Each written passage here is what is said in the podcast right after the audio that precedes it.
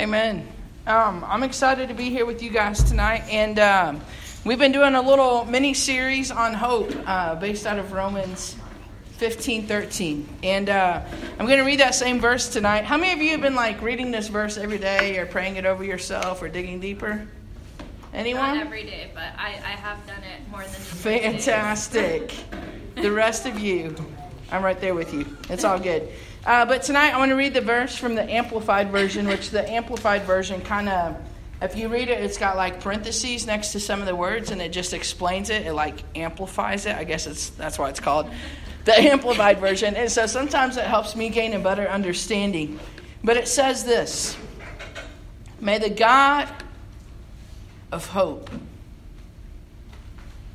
the God of hope, fill you with all joy and peace in believing through the experience of your faith, that by the power of the Holy Spirit you will abound in hope and overflow with confidence in his promises. Week one, we talked about our need, our, our need for hope, um, and specifically your generation, all the things that you guys face, the pressures and demands of social media, um, drug and alcohol abuse, sin, temptation, technology. Um, basically, you're growing up in an entirely different world than I did in the 80s. Uh, when I got home from school, I played in the dirt under the trees after I did my chores. And so maybe some of you still do that. I don't know. But basically, life is always changing. And, and the older you get, the harder it gets. And the further we advance, the harder it gets because there's all kinds of things coming at you guys. And we talked about our need for hope. And this is the one thing that I keep hearing from this room week after week. I've heard it said, I'm scared to trust again. What if God takes someone else that I love? It's a loaded question. What if He does? Will He, will he still be God? Will He still be good? Because the reality is this Josh didn't belong to us. We don't even belong to ourselves. See, we belong to a higher power, to a God who created us. And God isn't God because He gives us good things and because He blesses us. God isn't God because He zaps people with lightning bolts and does cruel things that leave our lives in shreds. God is God simply because He is God. Regardless of what your life circumstances, regardless of what season you're in, regardless if everything is a mountaintop view and it's beautiful and it's awesome and it's full of good things, or it's in a valley and lonely and full of darkness and despair, and you just can't understand why things have happened the way they've happened. But here's the problem with hope, okay? So we all agree after week one that we need hope. Hope is like this longing, this expectation. But here's the problem with hope is you and I often put our hope in the wrong thing. I hope that my life is good. I hope that my grandma doesn't die. I hope that my parents don't get a divorce. I hope that God heals my friend of cancer. So, what happens is when God doesn't do what you think he should do because he's actually not a puppet on a string, our hopes are crushed, right? And then what? We're ticked off at God, right? And, and so the, the, the concept is this misaligned hope will always put us at odds against God. We're not to have hope in a changing set of circumstances, but we have hope because of the unchanging God who is with us. This time last year, when things were great, life was normal, okay? God was God, and He loved you guys, and He had great plans for your life. And He loved the way that you came here on Wednesday nights and worshiped. And guess what? A year later, even though it looks a lot different, guess what? God is still God. He still loves you. He still loves that you come here on Wednesday nights and worship. And He still has great plans for your life. That is the hope. The hope is in the unchanging God. Week two, we talked about how our joy and trust is dependent on our believing God in His Word. Basically, when I don't experience joy and peace, I hate saying this, but whatever, and just step on my toes. When I don't have joy and peace, it's because I don't believe in God and His Word. Point blank. That's it. It's not because there's a shortage, right? Like if you go to HEB right now, there is a shortage of bottled water because everyone is panicking, right? Like I'm about to start pawning off bottles of water tomorrow for my office. Probably not. But there's a shortage. And so joy and peace, joy is joy is not like happiness on some extreme level because everything is great. Joy is like I can show up and know that God has us even in the midst of heartache. And peace is, is that knowing like it's going to be okay. Like, like I can lie down and sleep at night because it's going to be okay. So when I don't have joy and peace, it's because Tara is struggling to believe God in His Word. Yikes.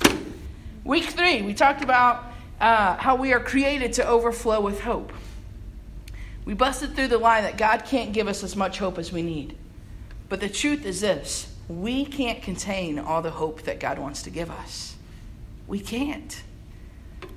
This week, we're talking about through the power of the Holy Spirit. And here's the point God isn't asking you to work up hope or faith or belief or to fix it all on your own. He's asking you to work through His power.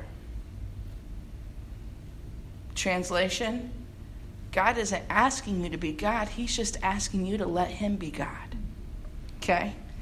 Have you ever experienced power that you weren't quite prepared for? Maybe a power tool, maybe a um, motorized wheelchair, like I was in last Wednesday night at midnight at the new HEB. Now, I use these from time to time. It is what it is. We can have a discussion later. It's irrelevant to this. But I'm at HEB last Wednesday night at midnight because I need deodorant, and I'm so distracted by everything in the store. And I'm talking to one of my friends on the phone, and so I'm literally just doing circles around HEB, man. There's like no one in there but me and the cleaning people. And I've used these before. I know the visual's hilarious. I've used these before at Walmart, man, you name it. And so I'm like, I know how this thing goes. It just goes slow, right? And I don't know why, but sometimes when I'm riding in one of those, I love to just hang my right foot right off the edge of the wheelchair. Like I just scoot around and I'm like,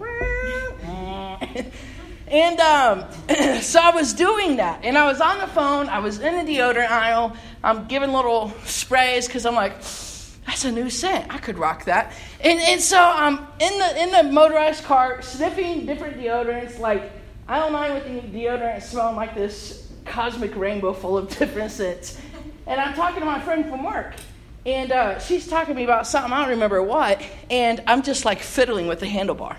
Because the handlebar, you don't really have to like, you know how it can kind of flick? Well, you probably don't know, but you can kind of flick it and it doesn't do anything, right? Yeah. Well, holy mackerel. I'm on the phone, my foot's hanging off the wheelchair. I flick the handle because I've done this a million times. Like, I'm a professional Mario Kart, motorized wheelchair, Walmart cart user, okay? the car goes forward and not only goes forward but goes at an accelerated speed that I'm not yeah. prepared for. It runs over my big toe. So I say a bad word. And then I'm panicking because it just ran over my big toe. And I'm not thinking about how to stop it because I'm thinking about the deodorant and I'm on the phone. And I literally run into the end shelf with the wheelchair and it's like, I'm like, okay, well, this is awkward. I said, look, I've got to talk to you tomorrow. Goodbye. And I hung up. And nothing fell, and my toe is okay. But basically, that motorized wheelchair had power that I wasn't prepared for. And the same is true for you and I. Because according to Romans 15 13, we are to do it all through the power of the Holy Spirit. We overflow with hope in God through the power of the Holy Spirit. But what exactly does the power of the Holy Spirit look like, right? Like it's far better than the new HEB motorized wheelchairs. Most of us try to live godly lives running on the fumes of the world's power rather than being aflame with the power of the Holy Spirit. World power, Holy Spirit power. Okay? The problem with that is this it's not sustainable. The world's power is temporary leaving a person always wanting more. Have you ever tried to change yourself on your own? Like you got a bad habit, right? And I'm like, okay, I'm, I'm to quit doing that, right? Day one, day two, day three. Man, day four, I'm over it and I'm done skis because it's not happening. But if I do the exact same thing, so sugar, for instance, I like sugar, sugar likes me. We get along real great. We like BFF, okay? And, and there have been times I'm like, I'm to quit eating sugar. I'm to quit drinking sugar. And I'll make it like maybe a day. Two seconds. two seconds. Thanks for the vote of support, homie. Appreciate that. I might make it a day or two, and it doesn't last long. I'm like, man, forget it. Like, someone hook it up. But if I approach not eating or drinking sugar with Jesus, it's entirely different. It changes everything. Because I'm tapping into a power that is far greater than anything the world could ever offer me. The Bible says this in Luke 24 49. And these are some different scriptures about the power of the Holy Spirit. Listen carefully. This is Jesus talking. I am sending the promise of my Father, the Holy Spirit, upon you. But you are to remain in the city of Jerusalem until you are clothed or fully equipped with power from on high.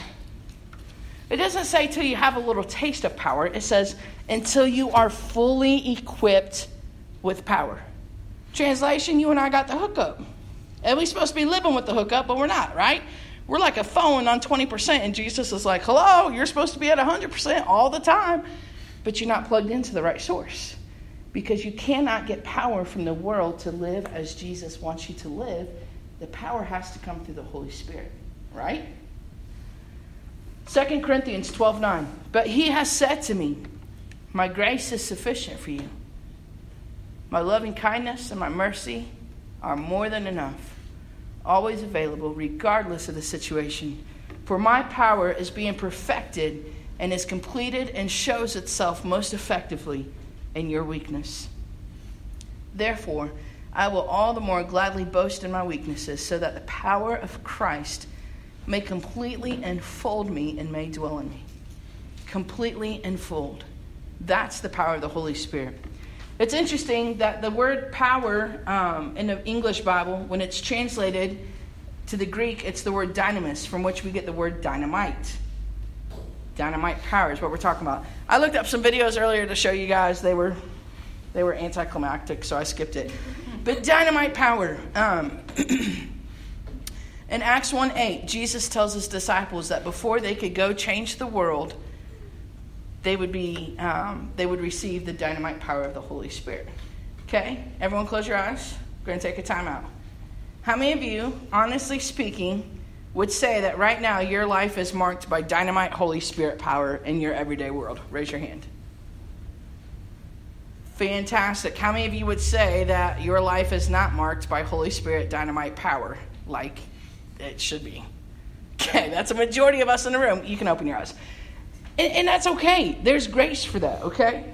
Um, the Holy Spirit possesses a dynamite like power that works within a believer to blast out anything that is unlike God. It is not a power that exalts you above others. It is not a power to promote you. It is not a power to make you shine, but to make Jesus shine. It doesn't manipulate or control others, but the Holy Spirit uses his power to break us so that he might remake us. If you guys read Hebrews chapter 11, it's one of my favorite chapters in the Bible. Um, it's often referred to as the Hall of Faith. And uh, I heard someone say one time that everyone should be a Hebrews 11:41. There's 40 verses in that chapter, but everyone should be a Hebrews 11:41, which says, "By faith, Hannah." Yada yada, fill in a blank with whatever you're going to do by faith, right? So, this idea of like you and I could belong in the Hall of Faith, and it's one of the most action packed chapters in the Bible. Um, if you haven't read it, I would encourage you to read it. Um, here, we'll just read it. Ready? Now, faith is the assurance of things hoped for, the conviction of things not seen. For by it the people of old received their commendation. But by faith we understand that the universe was created by the Word of God, so that what is seen was not made out of things that are visible. By faith, Abel offered to God a more acceptable sacrifice than Cain, through which he was commended as righteous, God commending him by accepting his gifts. And through his faith, though he died, he still speaks. Creepy! Super cool. That's awesome. Like, homeboy's dead and he's still speaking. I don't even know what that means, but that's cool. Verse 5 By faith, Enoch was taken up so that he should not see death, and he was not found because God had taken him.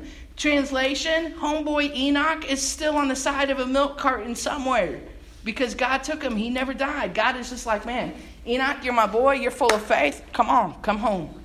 Never died. Like there was never a funeral for Enoch. No one ever found Enoch because of his faith. Now, before he was taken, he was commended as having pleased God. Wouldn't that be something if your life was commended? He pleased God. She pleased God.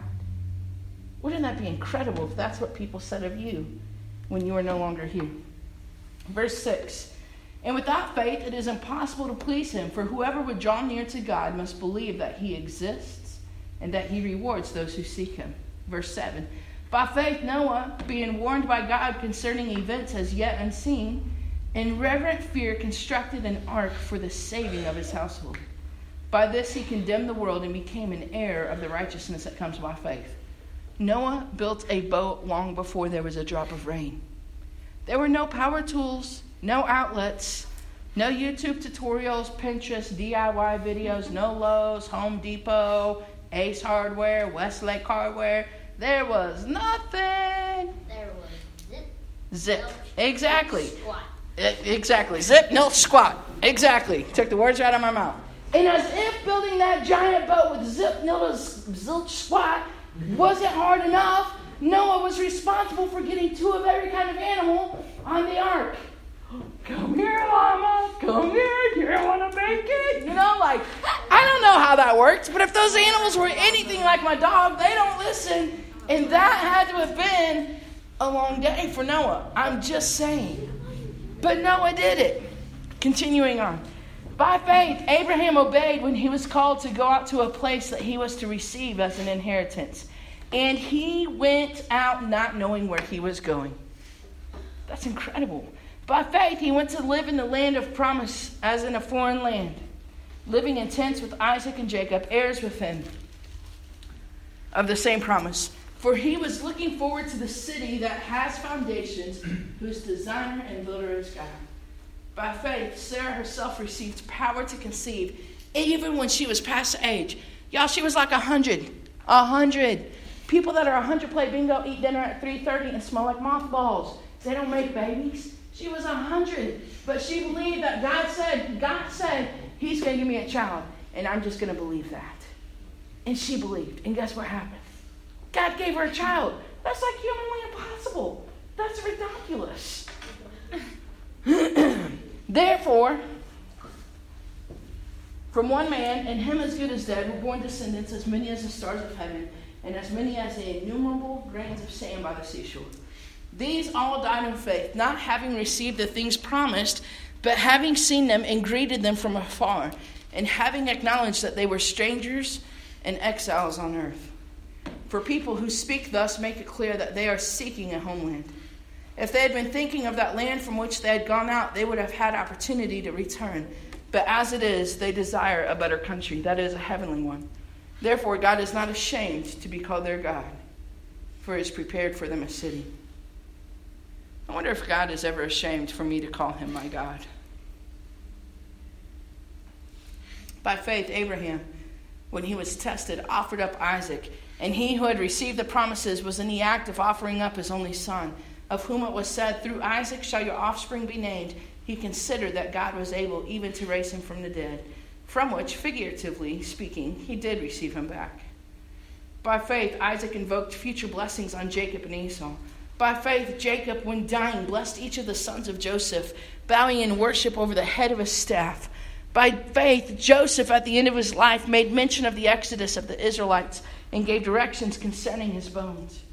By faith, Moses, when he was born, was hidden for three months by his parents because they saw that the child was beautiful and they were not afraid of the king's edict. By faith, Moses, when he was grown up, refused to be called the son of Pharaoh's daughter, choosing rather to be mistreated with the people of God than to enjoy the fleeting pleasures of sin. Talk about a lonely road to walk. He considered the reproach of Christ greater wealth than the treasures of Egypt, for he was looking to the reward. By faith he left Egypt, not being afraid of the anger of the king, for he endured as seeing him who is invisible. By faith he kept the Passover and sprinkled the blood so that the destroyer of the firstborn might not touch them. By faith the people crossed the Red Sea as on dry land, but the Egyptians, when they attempted to do the same, were drowned. By faith the walls of Jericho fell down after they had been encircled for seven days. By faith Rahab the prostitute did not perish with those who were disobedient because she had given a friendly welcome to the spies. And what more shall I say? For time would fail me to tell of Gideon, Barak, Samson, Jephthah, of David and Samuel and the prophets, who through faith, don't miss this part, conquered kingdoms, enforced justice, obtained promises, stopped the mouths of lions, quenched the power of fire, escaped the edge of the sword were made strong out of weakness, became mighty in war, put foreign armies to flight. Women received back their dead by resurrection. Some were tortured, refusing to accept release, so that they might rise again to a better life. Others suffered mocking and flogging, and even chains and imprisonment. They were stoned, they were sawn in two, they were killed with the sword. They went about in skins of sheep and goats, destitute, afflicted, mistreated, of whom the world was not worthy, wandering about in deserts and mountains, and in dens and caves of the earth. And all these, though commended through their faith, did not receive what was promised. Since God had provided something better for us, that apart from us, they should not be made perfect. Incredible heroes of the Bible. Some of my favorites. You know what their secret weapon was? 5,000 followers on Instagram. Yep. All those people were like the number one VIP in the social media realm. You know what their secret was? All their jerseys and shoes in their closet, or their vehicles, or their sports statistics, or who their circle was, their best friends. That was their parents. Was their family. Actually, it was how much money they had. See, all these people, they had a ton of money, and so they were set, and it was like easy for them to do like these impossible things. No.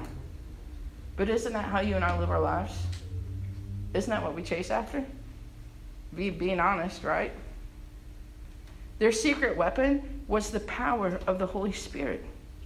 Holy Spirit power. There's a verse, I don't know where it's at, I forgot to write it down, somewhere between Genesis and Revelation. You're welcome. Thank you. Yeah. Let me know when you find it. You can quote it to me next week, actually, in two weeks. It says this that the same Spirit, the same power that raised Christ Jesus from the dead is on the inside of you.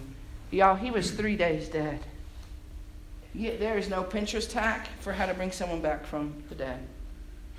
Three days dead.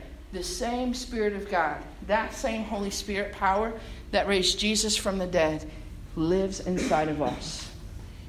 So it all goes back to Romans 15 13, and we're done. This is the last week of this. Actually, I'm going to read it in the ESV. I should have it memorized, but through the power of the Holy Spirit.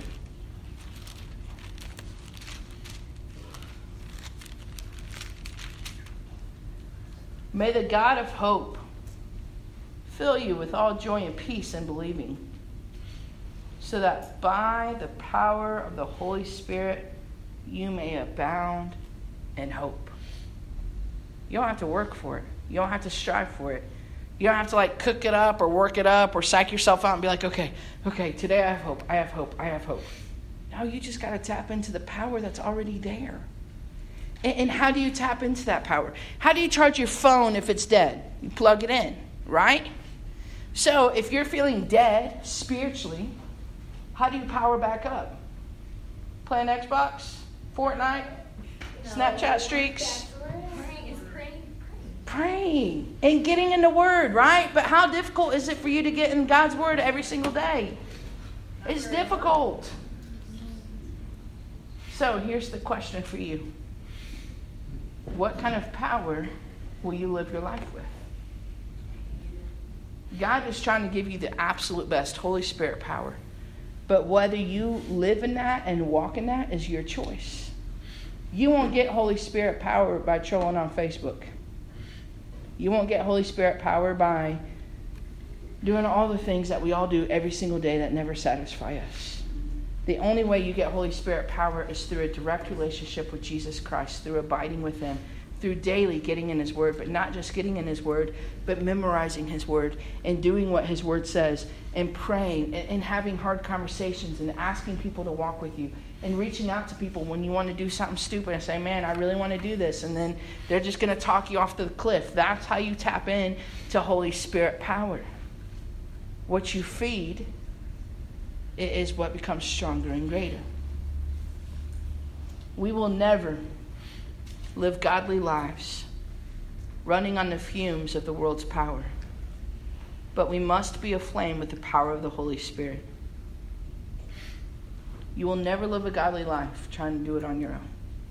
It's through the power of the Holy Spirit. But ultimately, at the beginning of the day and at the end of the day, it's our choice, right? It's our choice how we spend our time. You want to be a strong man of God? You want to be a strong woman of God? You want your name to be in Hebrews chapter 11? Do you want God to say of you at the end of your life, she pleased God? God was proud to be his God. Then you've got to tap into that Holy Spirit power. God, thank you for tonight. And um, God, thank you for a reminder about who you are and where our power comes from. And God, thank you for Romans 15 13. God, thank you that you are a God of hope. You are not a God of heartache. You are not a God of disappointment. You are not a God of broken promises. You are a God of hope. And as we choose to trust and believe in you, you fill us with joy and peace. And God, as we walk in the power of your Spirit, that resurrection power, the same power that raised Jesus Christ from the dead after three days of dead, when we walk in that, we overflow with hope. God, we never run out. God, it's really, really easy to put our hope in changed circumstances. But God, that's not what you call us to. You call us to believe in a God who is with us in all things and for us in all things. You call us to choose to trust in you when it doesn't make sense. And God, you promise that you'll give us joy and peace in the journey, that will overflow with hope. God, I pray for each one of us in this room that we would surrender God, instead of coming before you with clenched fists, God, I pray that we would come before you with open hands. God, thank you for the way you love us and you cheer us on. May we be people of faith. May we be people who walk in your power. In Jesus' name, amen.